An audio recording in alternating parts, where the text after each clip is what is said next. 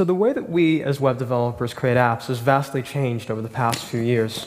We've started to value more tools over trivia. We value things that can actually help our workflows on a daily basis more than little things that we can perhaps try out in the browser for just a few minutes, like fun demos. Now, today I'm going to be talking about the bleeding edge of tooling on the front end. And we can't talk about the bleeding edge without going back in time for a few minutes. So we're going to rewind back to 1996.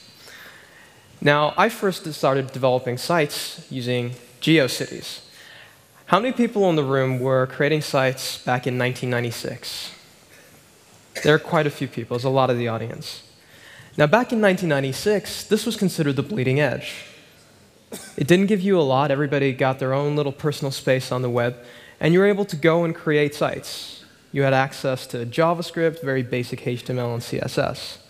At that time, this was considered the most advanced HTML editor that was available. It was basically a text area. Imagine having to code using just a text area these days. No autocomplete, no syntax highlighting, nothing. Back in 1996, if I wanted to actually start creating an app, I would have to do all of this fun stuff.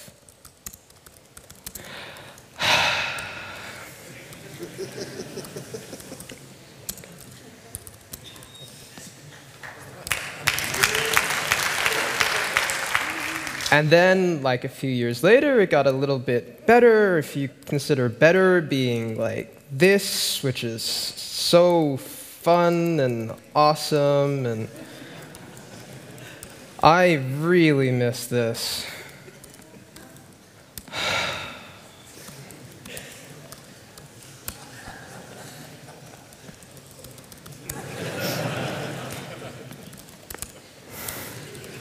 I don't know if this validates at all, but I'm so glad that I don't have to deal with this crap anymore. And I've broken my clicker. Now, we can't just be using text areas. It's 2012, it's not 1996 anymore. And the tooling that we use for creating web apps has greatly changed. There are a lot of tools that we use these days, and it can be difficult to try integrating them and getting them all to work nicely together. And tools, regardless of whether they're currently in your workflow or not, always have to be reviewed every once in a while because they have to be changed if they won't evolve. You should be reviewing your toolkit and the things in your workflow every couple of months to see if you're using the most optimal options that are available. Because your workflow is very important. Every single thing that takes more time in your workflow is time that you're going to have to continue to waste on every new project. So you want to optimize that.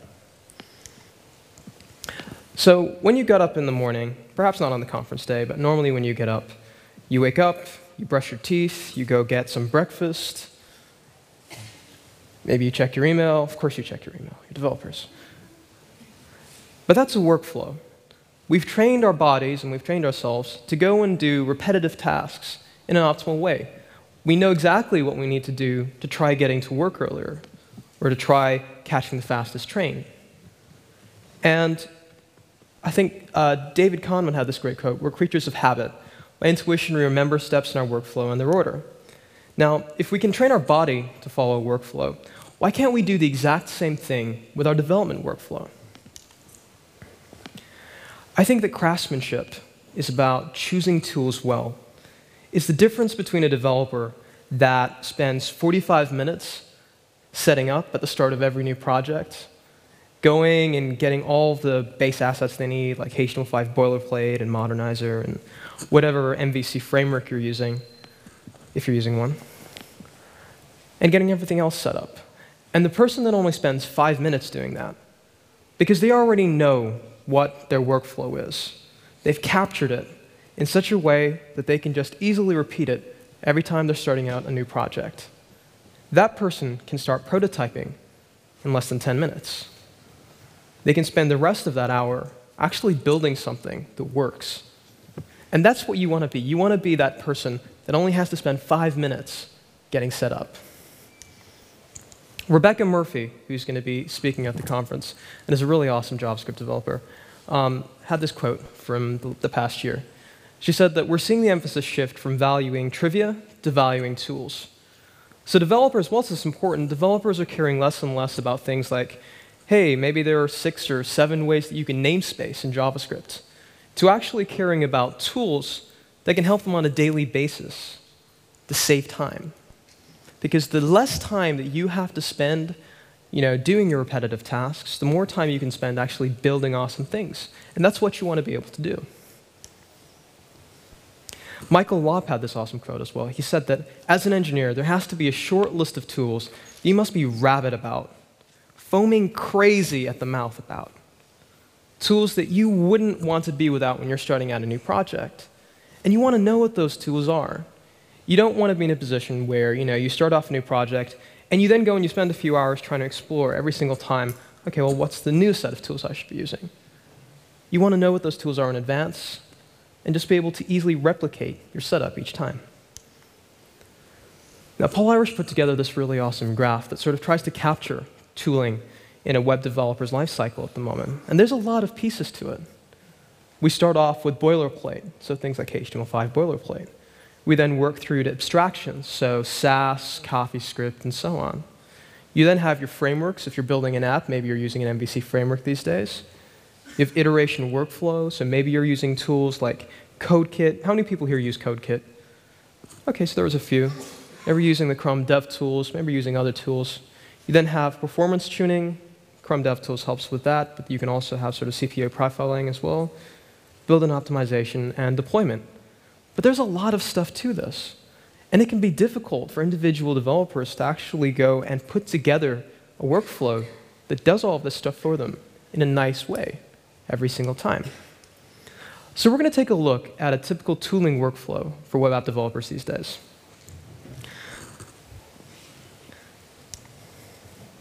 So the first thing you want to do is make your shell sexy. There's actually this great quote from Stephen Hay, who I believe is also speaking at Frontiers. Um, I think this is from Smashing Conf. He said, Learn to love the command line because it isn't scary. You know how to use Photoshop, which has like 300 buttons. That's scary. So I would encourage you. I used to be afraid of the command line as well. But over the past couple of years, I've warmed up to it, and it's actually really awesome. You save yourself a lot of time using it. And what do I mean when I say make your shell sexy? Well, this is what my shell looks like at the moment. And what you'll notice is that it's actually very well color coded. Every piece of data that's on the screen at the moment has a different color. I know what user I'm logged in as, what system I'm on, what directory I'm in, and because I'm currently in a GitHub repo on my system, I can actually see what branch I'm on as well. So I can easily switch between lots of different branches, merge one thing from somewhere else, and so on, and always know where exactly it is that I am. And this stuff is useful because outside of your editor, chances are you'll probably be spending some time, if you're using modern tools, chances are you will be spending some time at the command line. And so it's always good to try helping improve your experience in there. How many people here use dot files? So a decent number of people here use dot files. If you're not using dot files, do. Dot files will basically help you capture a lot of the configuration that you might have um, for your shell and, and bash and so on. But it's extremely useful. If you take a look at the dot file community on GitHub, you'll see that some speakers um, from Frontiers are actually on this list. Uh, Mathias Bynens has got one of the most popular sets of dot files that are available. And some of my favorite stuff that's in there um, includes the ability to do things like just go into any directory, type in server, and automatically start up a new local server that's hosting my content. I don't have to go use MAMP. I don't have to go write any custom scripts. I can just go into any directory and serve it up.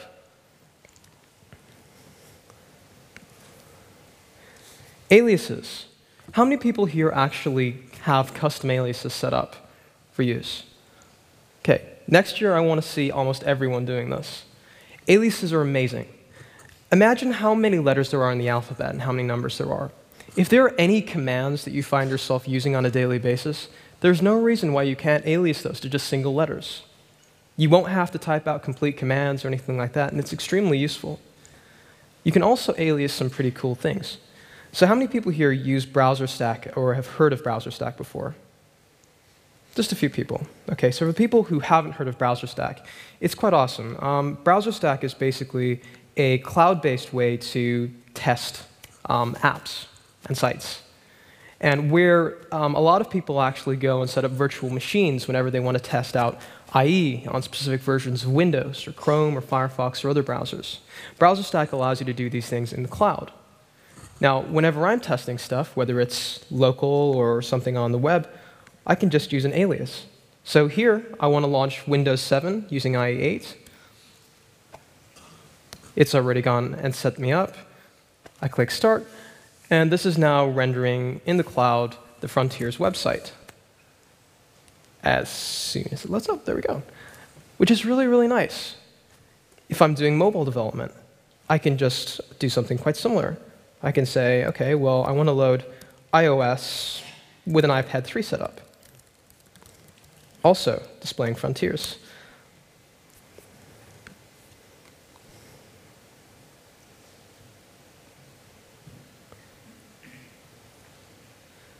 And there we go. It's going to load up an emulator, or if the Wi-Fi was better, it would. Um, but I can easily load up emulators as well. I don't have to do anything with virtual machines myself, because I can easily just call any directory or any site and have them load up in BrowserStack. Also take a look at auto-completion scripts. Imagine not having to worry about remembering a lot of the git commands, just being able to say, okay, well, I kind of remember the first letter or two, tab and have those automatically complete. There are bash it scripts, and I'll give you guys the links to these later on, but there are some really nice bash it scripts, which will give you auto-completion for a ton of the tools that you're regularly using. And I'd advise you to check them out. They're quite cool. The next thing that developers really need to pay attention to is the editors that they're using. How many people here are using Sublime Text? Sublime Text is sort of my editor of choice. I'm really glad to see so many people in the audience using it. So consider your editor a lot like an onion application. You should be able to peel the layers on that back and keep discovering new functionality. Now, I've been using Sublime since it first came out, and I still find that every month there's new stuff in there I didn't know it could do. And it's really, really awesome because I know that I'm constantly improving my workflow in some way. So you should prioritize your familiarity with, with, your editor, whatever it is, whether it's WebStorm or Sublime Text, or I know that there are some people that will be also using things like Eclipse or variants of it. So familiarize yourself with it. Make sure that you know it inside out, because it's the tool that you'll be spending the most time in as a developer. Now, with Sublime Text, these are just some of the things that I've learned over the past year. So Sublime Text packages, for people who haven't actually used it that much, are really amazing you can just go and type in install package. It'll go and pull up, okay, it can't load up Sublime for some reason. Right, normally you can actually load up um, Sublime packages and take a look at the entire list of what's available. Okay, their server's down.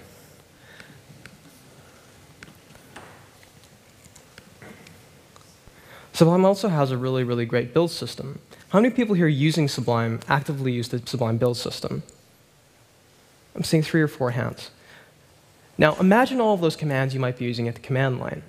You might not necessarily want to be going from your editor back to the command line and so on, back and forth. You can actually integrate a lot of the common commands that you use into Sublime and have those called um, using just some key bindings. So one thing that Sublime supports is custom build systems. And here's what it looks like. This is a very, very basic one for a build tool called Grunt. So all we're doing is we're passing the name of the binary that we actually want run. We're passing some parameters to it, so no color in this case.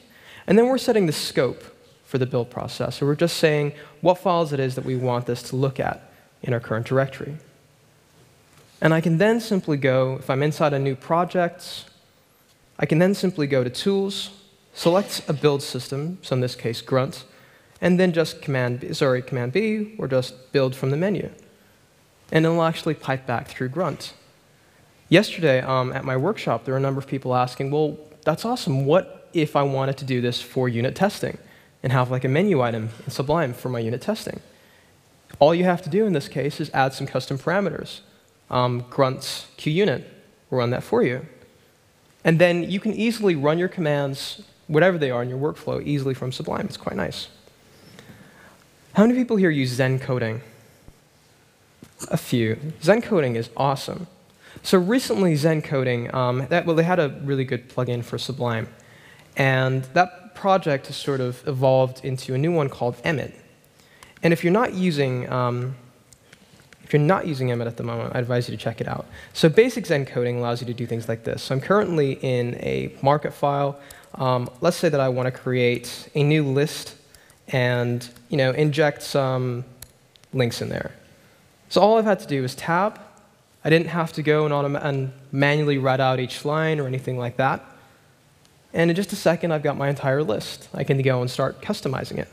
If I know a lot of the Sublime um, sort of shortcuts for easily duplicating content on lines, save myself even more time. And it also works quite nicely in style sheets. So if I'm inside a style sheet at the moment, and let's say I want to you know, play around with border style, I didn't type the entire thing out. If I want to play around with border radius, let's say I want to do border radius with some prefixes, it can take care of that for me with tabs. If I want to do width, it can auto-complete that for me. And I just have to use some shortcuts, which is really nice. How many times have you been in a situation where you've been working on an app and you've run into some error in your JavaScript that you're not entirely sure of how to fix or what's going on, or you just want to try looking up and seeing if anyone has better solutions to it? Well, there's a really nice um, Stack Overflow package for Sublime that you can get. And let's say that I'm currently inside, um, I don't know, some random CoffeeScript file. I can just click on Stack Overflow Search or use a simple command, and it'll actually try looking it up. In this case, it couldn't find anything. But if I was in a backbone file, it could easily look up my models. If I was in another type of file, like a Dojo file, it could look up different classes. And it's quite useful. How many people here use MVC frameworks of any kind? Excellent. So Sublime has got some really, really awesome snippet support. Whenever I'm creating new backbone applications, I always have to end up writing some sort of boilerplate, and it's nice being able to auto have those autocomplete inside of Sublime. So let's say I'm creating a new um, model called attendees. I start off like this. I haven't typed more than three or four letters at this point. And Sublime is basically doing most of the other stuff for me. I know I need to initialize, I know I need a function, it's populated that out.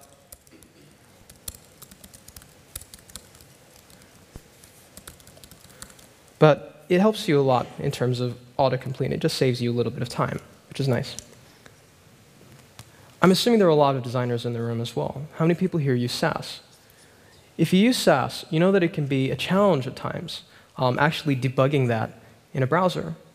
Uh, people who are using Firefox may be used to Fire Sass, uh, people using Chrome can sometimes run into trouble because they're not entirely sure what to use. There are actually some really great tools that can help you with debugging Sass and just trying to make sure that anything that you change in your Sass files gets properly rendered out. Sass Sleuth is one of them, um, and there's some really great blog posts about this that I'll share. And there's also Sass Inspector. And these tools just mean that you can easily, in the same way that you change your style information within Chrome at the moment, within the DevTools, you can easily change your Sass information as well and have those apply to the current page. I'm always worried when I ask this question, how many people here unit test their code? Excellent. Anyone that had their hand down is brave, but also should probably fix that soon. Uh, so at Google, we consider code linting as something that you should consider being your first unit test. Some people will say that your unit test should be like the first demo application for your app and for the modules that you write. But code linting is actually quite powerful. Now, I have live linting set up inside Sublime. So let's say that I went to a file that I'm working on at the moment. These boxes that you see around my code at the end are actually live linting exceptions, just saying that I've done something wrong. And whenever I keep on coding, so let's say that I start doing some other gibberish,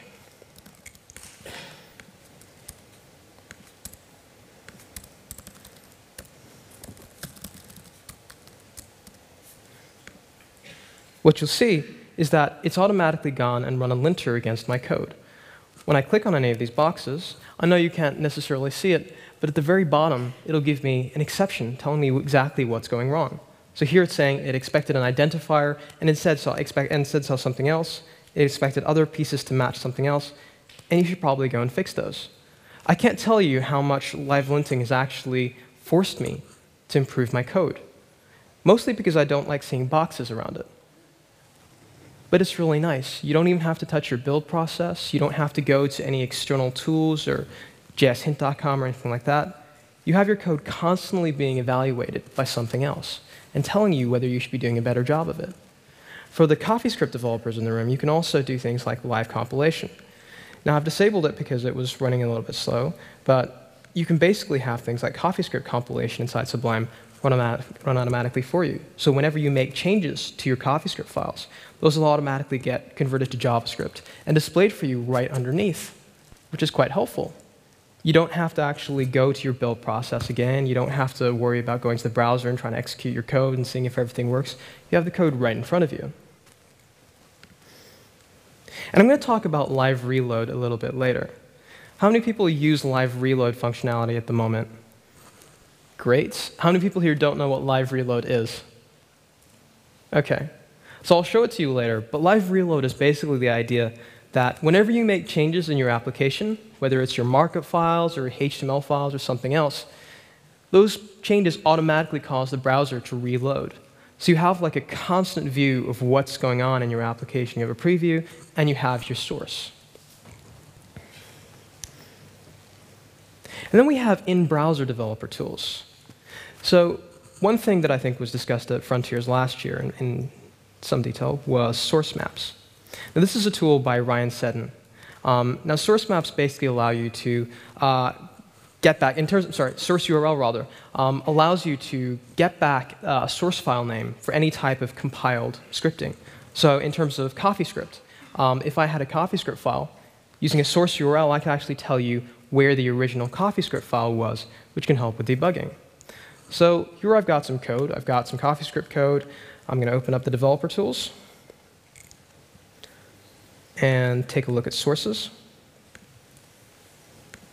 Now I'm going to name this, so let's call this frontiers.coffee and compile it. Now we see that the code is run.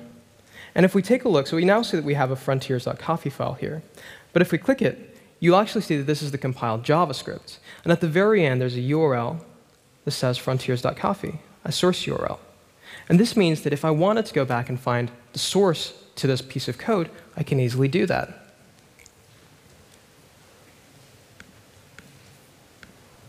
Something that I've been blogging about quite a lot this year are extensions that can help with your developer workflow in Chrome. One such tool um, is Tincr. Now, Tincr is really awesome. It's an extension that you can install in just a few minutes. And it means that whenever you make changes within the Chrome developer tools, whether it's changes to your scripts or changes to your styles, those will automatically get saved to your source files. How many times have you run into a situation where you've like you found that perfect fit of design that you want in something. You found the perfect border and color and everything. And then some, for some reason you've reloaded the page or you've closed the DevTools and you've forgotten what those changes were. Tincr allows you to just save those to your source files, so you don't have to worry about that. It's quite nice. Then we have scaffolding. So scaffolding is something that has really um, only become apparent as something important to front-end developers in the past year or two. There are a few tools that have tried to address it. Um, Brunch.io is one of them. Now, for anyone that doesn't know, scaffolding basically means using a tool to generate some code for you. So imagine you're writing a new MVC application. You often have to go write a lot of boilerplate code yourself, whether you're writing a new model or a view or a controller or something else. Using a generator, a lot of the code for that can be written for you. And then you can just focus on writing the core logic to those pieces. So Brunch.io is one such solution. Um, it's quite nice for creating little skeletons you can then reuse. So if you know that there's a nice setup that you like, you can just build a brunch skeleton and have that be used every time you're creating a new application. Another nice tool um, by a fellow called Tim Branyen that works at Bocoup um, is Grunt BBB, which is built on top of Grunt. But Grunt BBB is a backbone boilerplate project which means that if I go and open up something new, so let's say I go to a new directory and I want to start creating an app. So let's say I want to create a new Backbone app. I can do grunt, sorry, BBB init. And this will just go and scaffold out a new backbone application for me. If you go into the files, this will actually also include a module that you can start coding in. It'll include the basic structure for collections and models, a basic unit testing setup as well. You'll notice that it actually has both Jasmine and QUnit. And it just means that you don't have to go writing some of those basic files yourself whenever you're trying to create an application. BBB also has some nice support for sort of creating new modules. So whenever you know you want to create a new piece of a page, you can just use BBB init module, and it'll similarly allow you to create some pieces of code for your app without you having to write anything. There are other projects, there are like Rails gems you can get for generation, and projects like Angular Seed, which try to help you do the same thing. But scaffolding is still an area which is quite new to the front end, and we're still trying to borrow ideas from other communities where it's been successful, like Rails and PHP and .NET and so on. We're going to try looking at a solution which tries to help with some of um, scaffolding issues on the front end quite soon. And then we have testing. Now, we're lucky in 2012. We have a ton of ways of properly testing our code. The one that we're probably the most familiar with is testing in the browser. So something like this, you have your unit tests, you open them up in the browser, and they just run. Quite straightforward.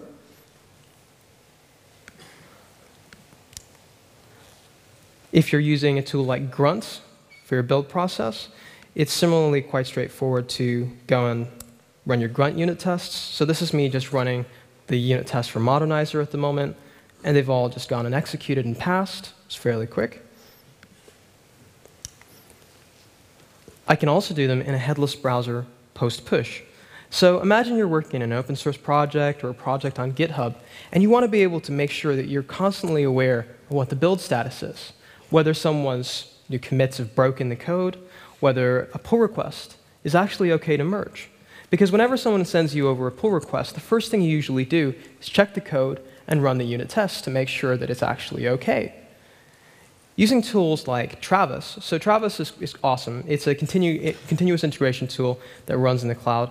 And we can see that the current status on Modernizr says building okay. But if it was failing, we would see a red light, we'd see who broke the build, and what commits and what issues actually ended up causing some problems. It's actually quite nice. You also have um, some nice little widgets you can get for your repos that will let you see. So if we go to, say, uh, one project, how many people here actually use Travis at work or in any of their projects? A few people. I would say it's easily one of my favorite tools. What we can see here is that the build status on this project is currently failing, which means that someone has committed some code which is either breaking tests or causing issues.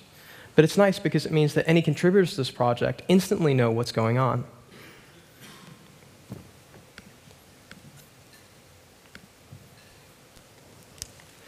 And then we have some sexier tools.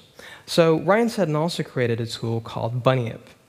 And the idea behind Bunyip is that it helps you with running your unit tests in different places. So if you want to run them in the cloud, so in BrowserStack, if you have a BrowserStack account, you can easily do that using the command line and fire up um, any sort of browser setup, whether it's sort of IE8 running on Windows XP, or IE10 running on Windows 8, or Chrome running on some other operating system. You can easily specify all of the different setups that you want, and Bunyip will run your unit tests in those browsers in the cloud. It also helps with local unit testing. So let's say I went back to my to do MVC repo, and I wanted to just make sure that it actually runs my unit tests in all of my local browsers. So I run this, and as you can see, it's gone and it started up Chrome, Safari, and Firefox. And I don't have unit tests currently in this directory, but it's listening out for them, and it'll run them as soon as I actually point it to some unit tests. What that means is that you can easily script this into your build process if you want, so that you can run anything, any unit tests in any browser setup that you need. And again, these little things help you. Finally, we're on to the build system. Now, the build system is very interesting because for, front, you know, for modern front-end developers, it can be quite intricate. You have to resolve your dependency chain. You have to concatenate, compile, flatten your CSS imports, remove debugging statements, precompile templates, run tests in a variety of environments, rev your assets, affirm code quality. There's a lot of stuff in there. And you don't want to have to set this stuff up every single time, and you don't want to necessarily have to set this stuff up for modern development um, on different projects, because it can vary. So Paul Irish and I took a look at the web developer um, landscape and the web developer workflow over the past couple months. And we thought maybe this stuff could be um, more smoothly integrated. Maybe this could be done better and given developers in a more easy way to set up. So we created Yeoman. Now, Yeoman is basically an opinionated workflow for creating beautiful, compelling web applications. And it tries to tackle a few issues. The first thing we thought about was we want developers to be able to go from an idea to a prototype in just 10 minutes. We don't want developers having to spend an hour setting up or anything like that. We want you to be able to just code right away. So Yeoman limits the time that you spend writing boilerplate code. Anytime that you, we think you're going to end up writing boilerplate code, whether you're trying to create a new basic site or an app, we try to take care of that for you and simplify the process. We try to automate as much of your workflow as we can because we know that that precious time can be spent improving the apps that you're going to build. We want to reduce the friction for things like unit testing because unit testing is scary. It's still scary to some people. You have to set up spec runners, you have to go and start writing tests, you have to make sure that you know, your tests are properly covering everything that you're doing. And maybe it would be easier if some tests were actually being generated for you. When you, know, you create a new model, wouldn't it be nice if it actually included some tests right beside it? So you can code both of them at the same time. So we try to automate a lot of what you do, we try to give you tools to accelerate how you build apps. We try to seamlessly integrate a lot of open source projects. So look at the open source sort of landscape at the moment. We have Sass, we have CoffeeScript, we have sort of frameworks like Compass. We then have developers heavily using things like Require.js. And of course, tons of other libraries and frameworks. It's a lot of stuff to get to work nicely together in a neat workflow. So we've tried to capture that stuff in Yeoman. So we provide you with authoring abstractions, best practice things like linting, testing, a really kick-ass build process, and generators, which I'll be showing you soon. Now, Yeoman is built on top of Grunt, which I mentioned a little bit earlier. Grunt is basically probably the most popular JavaScript build tool at the moment. It works in Node. And there are a lot of open source projects that are using it on a regular basis now. How many people here use Grunt? So few people. I think that number is going to grow over the next couple of months. It's pretty awesome. But Grunt basically has a very task-based architecture. I should mention it's a tool by Ben Alman, who some of you will be familiar with as a guy that's written half the jQuery plugins out there. He's pretty awesome. But Grunt uses a task-based architecture. So if there's something you want to achieve in terms of building on the front end, whether it's your CoffeeScript or your Sass or you know, whatever less variant you're using and so on, you can easily just drop in a task and have that done for you. There are people building grunt tasks for deployment. So if you want to you know, push out your apps to Heroku or Amazon S3 or anything like that, I should probably also mention Google App Engine. There are tasks that can do those things for you. So we've talked about abstractions. I'll briefly talk about modules. So whenever you're creating modern JavaScript web apps, you're going to be using some sort of modules. Now, we noticed that a lot of developers are using AMD. I love AMD personally. And so we've given AMD first-class support. Whenever you try installing a dependency using Yeoman, we'll actually go and wire up your Require.js configuration for you. So you don't even have to go and add any scripts you're adding to the config files. One thing that we thought would be interesting to try out as well is adding experimental support for ECMAScript 6 um, module syntax. So I'm not sure how many people are familiar with this, but let's go and take a look at some examples. So.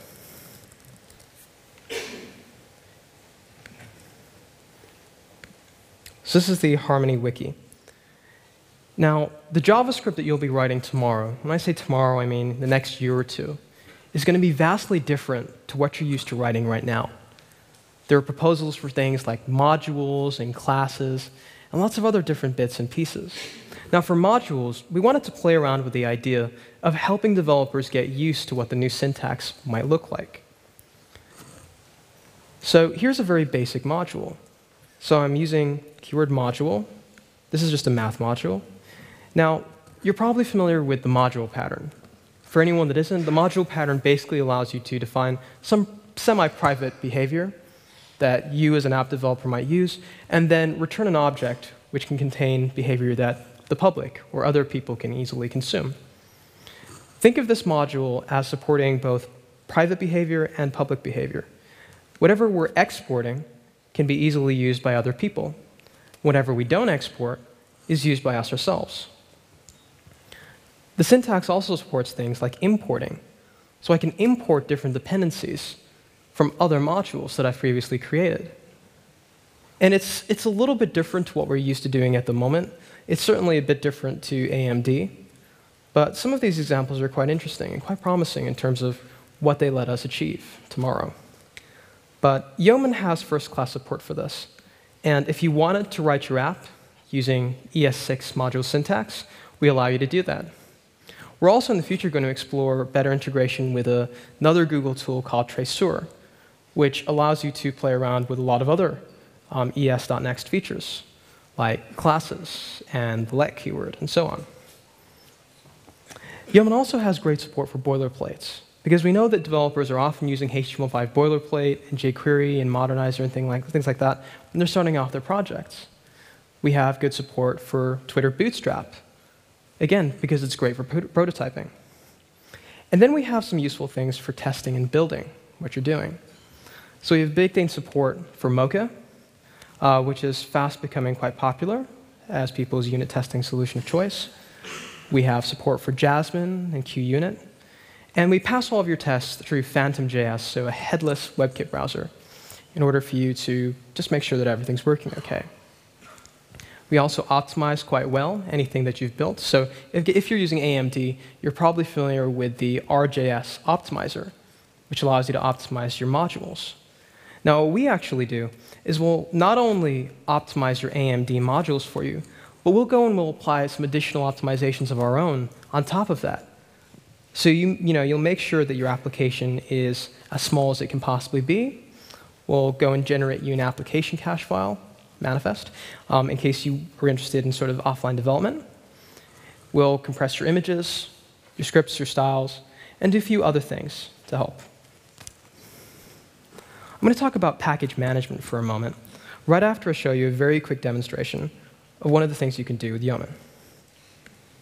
So the way that you begin an application using Yeoman is with the init command. So I just typed in Yeoman init. I wait for this to kick off. And when it runs, it's going to ask me a number of questions about what I'd like to do. So would you like to include Twitter Bootstrap for Compass? Do you want to include the Twitter Bootstrap plugins? would you like to include require.js support? And finally, a question about ECMAScript 6 module syntax. And now it's gone and it's scaffolded out my application. If I run Yeoman server, this will go and launch a local server so I can take a look at what's going on. Just waiting for it to fire off. And there we go. This is a preview of what it's generated. So we're using Compass for the Twitter Bootstrap files. We're using HTML5 boilerplate, Bootstrap plugins, and a few other pieces that we've included. Now, Yeoman also has support for live reload. Let me show you how that works. So let's say I go to my editor, and let's get rid of this thing.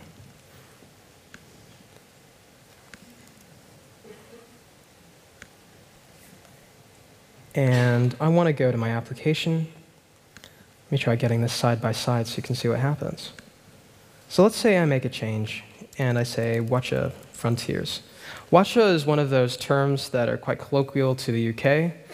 Um, I'm not entirely sure what it means. I think it's hello. But as you can see, I didn't even have to refresh my browser.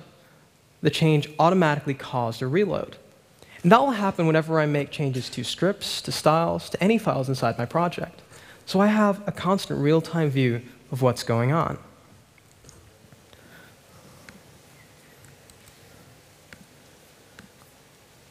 Now, let's talk about package management for a moment.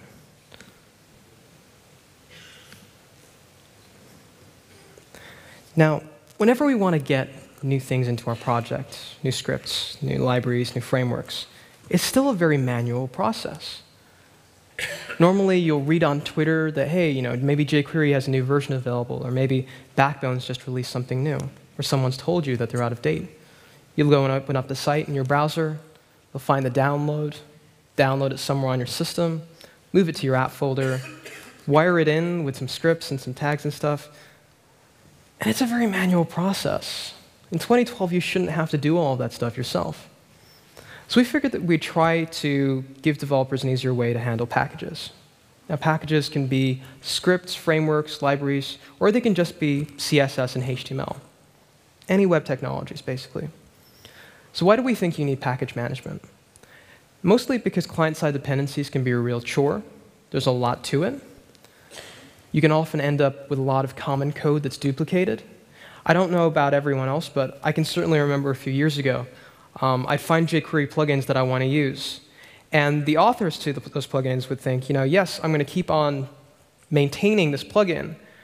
Screw the jQuery version I'm using. It doesn't matter.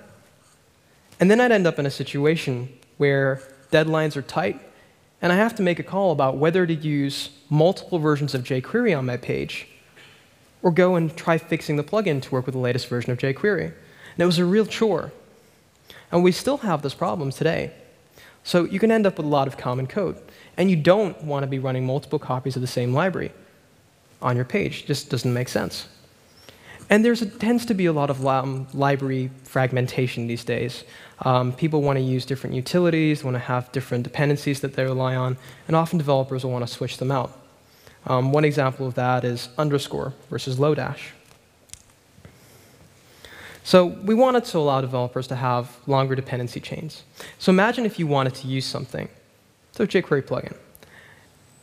That plugin might have a number of dependencies. Maybe it's some sort of amazing Lightbox plugin, and it relies on another plugin, as well as jQuery you shouldn't have to worry about going and getting all of those dependencies yourself. So what we do is we support an install command. So let me take you through a very quick example of that. So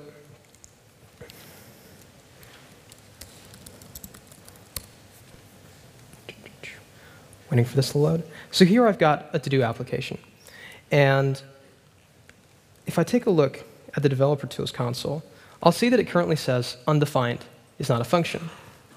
Now, if I go back here, me open up a brand new tab. I know that in my source code to this application, I'm actually missing one dependency called backbone local storage, which allows me to persist the to-do items in this file to local storage. I don't really want to go searching for it online, so all I do is yeoman install backbone.localstorage. It will go and query a package management registry called Bower, and it'll install this for me. So it'll go and get the latest version, fetch it, cache it locally, and if I now go back to my application, you'll see that everything works. It's installed the dependency locally, and I can easily use it.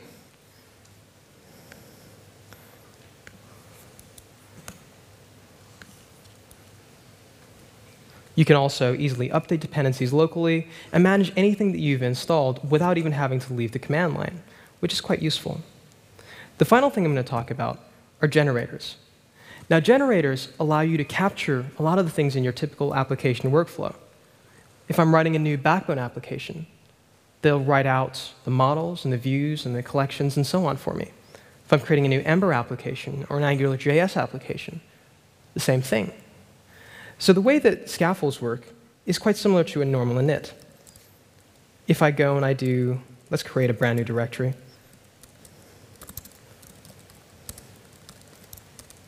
If I do yeoman init and pass help, it will go and show me some of the generators that are available.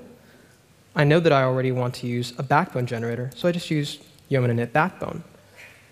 And this will go and scaffold out a complete backbone application for me and check to see if I've already created anything in my project previously. If I want to go and create a new piece of that application, so let's say I want to create a new model, all I have to do is pass in the same command, type in the type of component that I want to create, and then the name of that component. And it'll automatically go and write out all the boilerplate that I need for that. And then I can just go and write my logic in there. So generators can be easily written by anyone. They can capture your workflow. They can avoid you having to write boilerplate code for almost any framework, really. And you can easily go and fork them and create your own. We'd love for the community to start creating some more generators. We know that people have some really awesome app setups, and we think it'd be great if you could share those with others and help them easily get set up whenever they want to create new apps.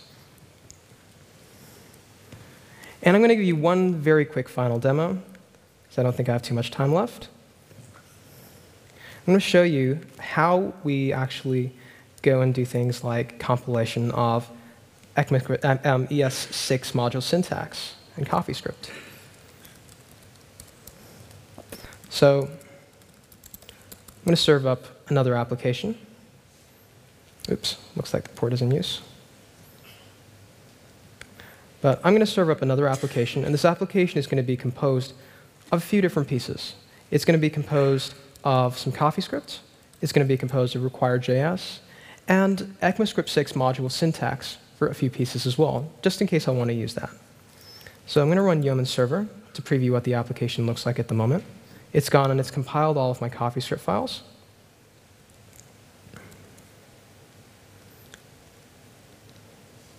Sorry.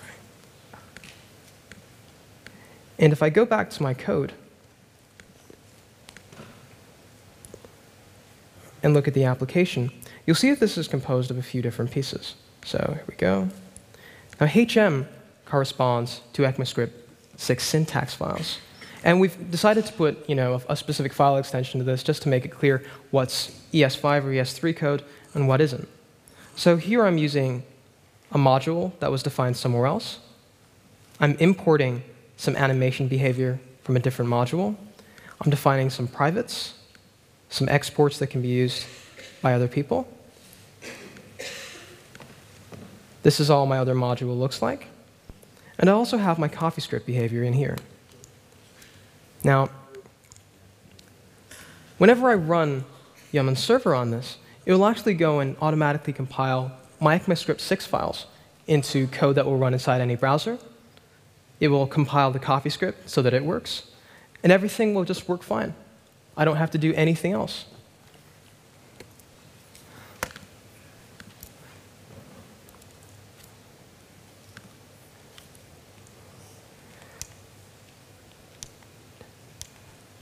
So our build system will compile your CoffeeScript, compile your ES6 modules and your Sass files.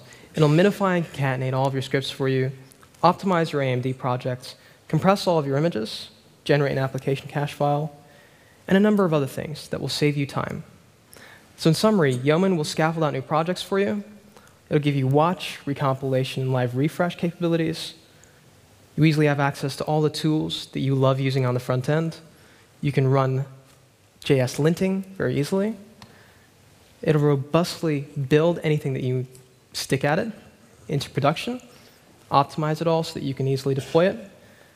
And again, it will compile your AMD modules quite easily.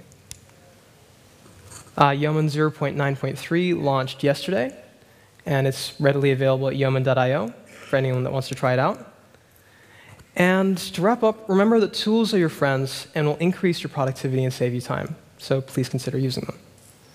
Hopefully by now you're at least as happy and excited about this stuff as this guy. That's Paul Kinlan, who works in my office. I really want you guys to feel more like this guy. He's got like crazy eyes. But that's it. Thank you very much.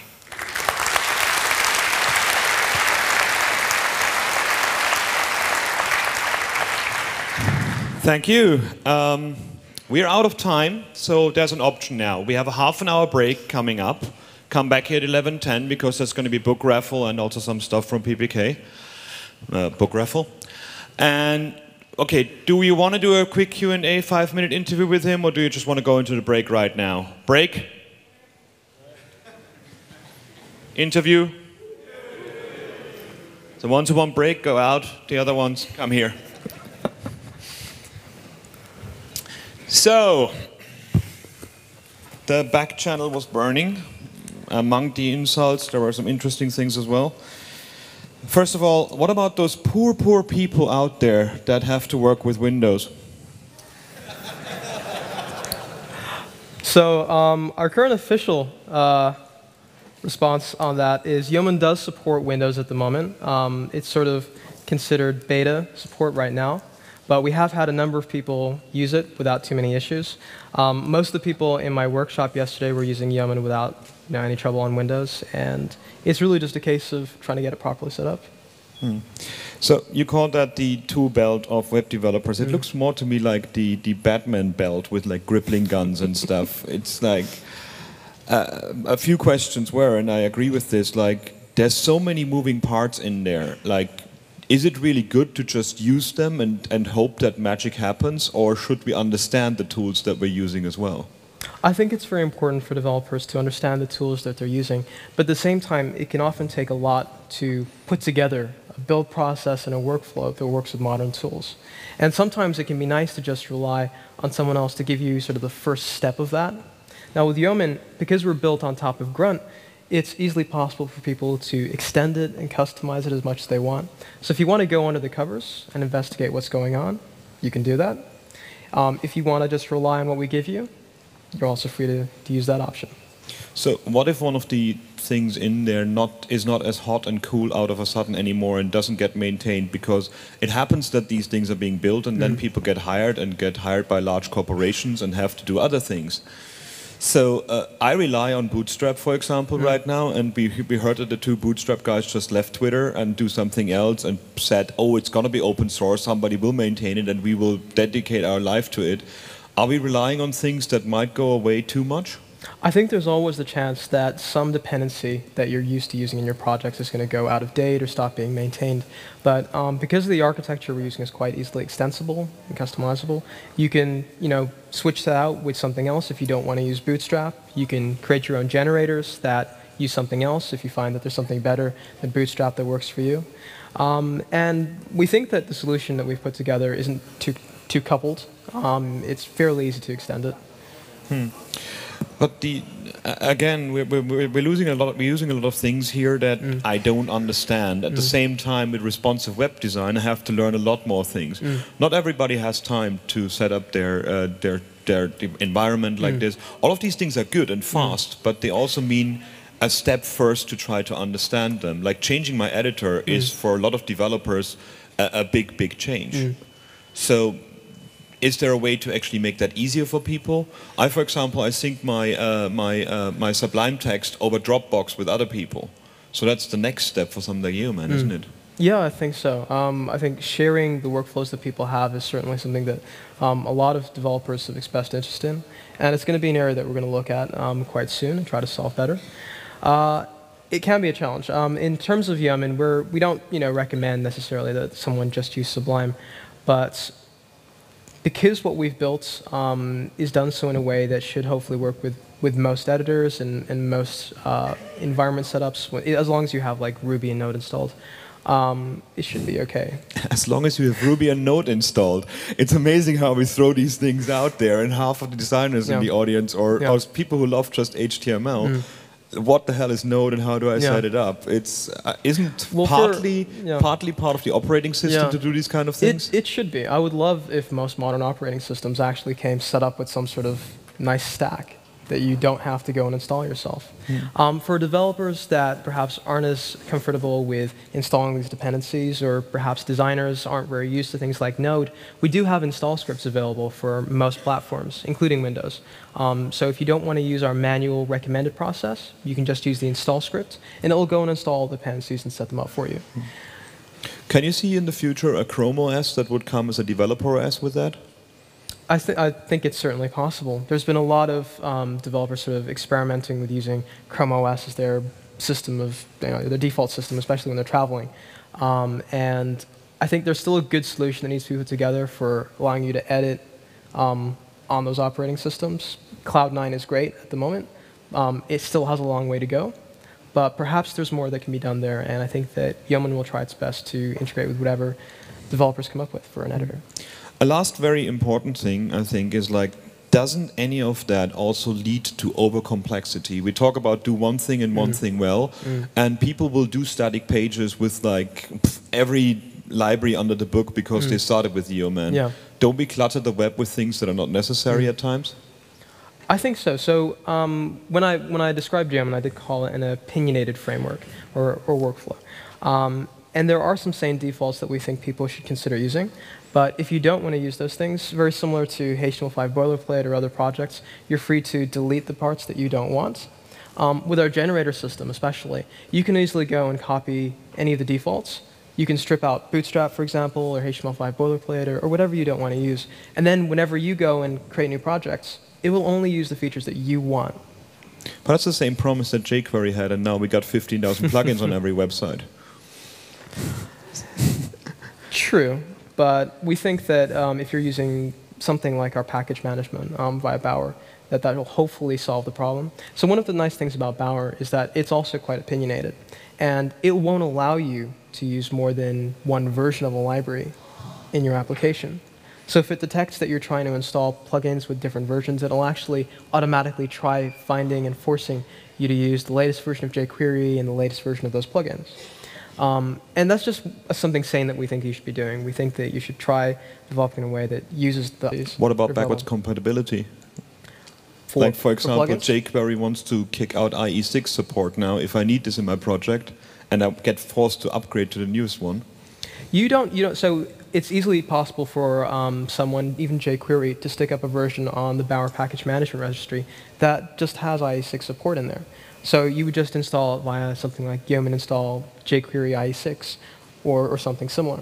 I think the project have discussed the idea of moving IE support into a plugin. So imagine that you, you do something like you install jQuery IE6, it will install the plugin for you as well as jQuery, and then everything will just work. Okay. It is a little bit magical, but we want to give people a bit of magic. Okay, PPK is having kittens here. So uh, we have to have a break now. I see you here at 11:10 on the dot because there's going to be books for you. See you soon.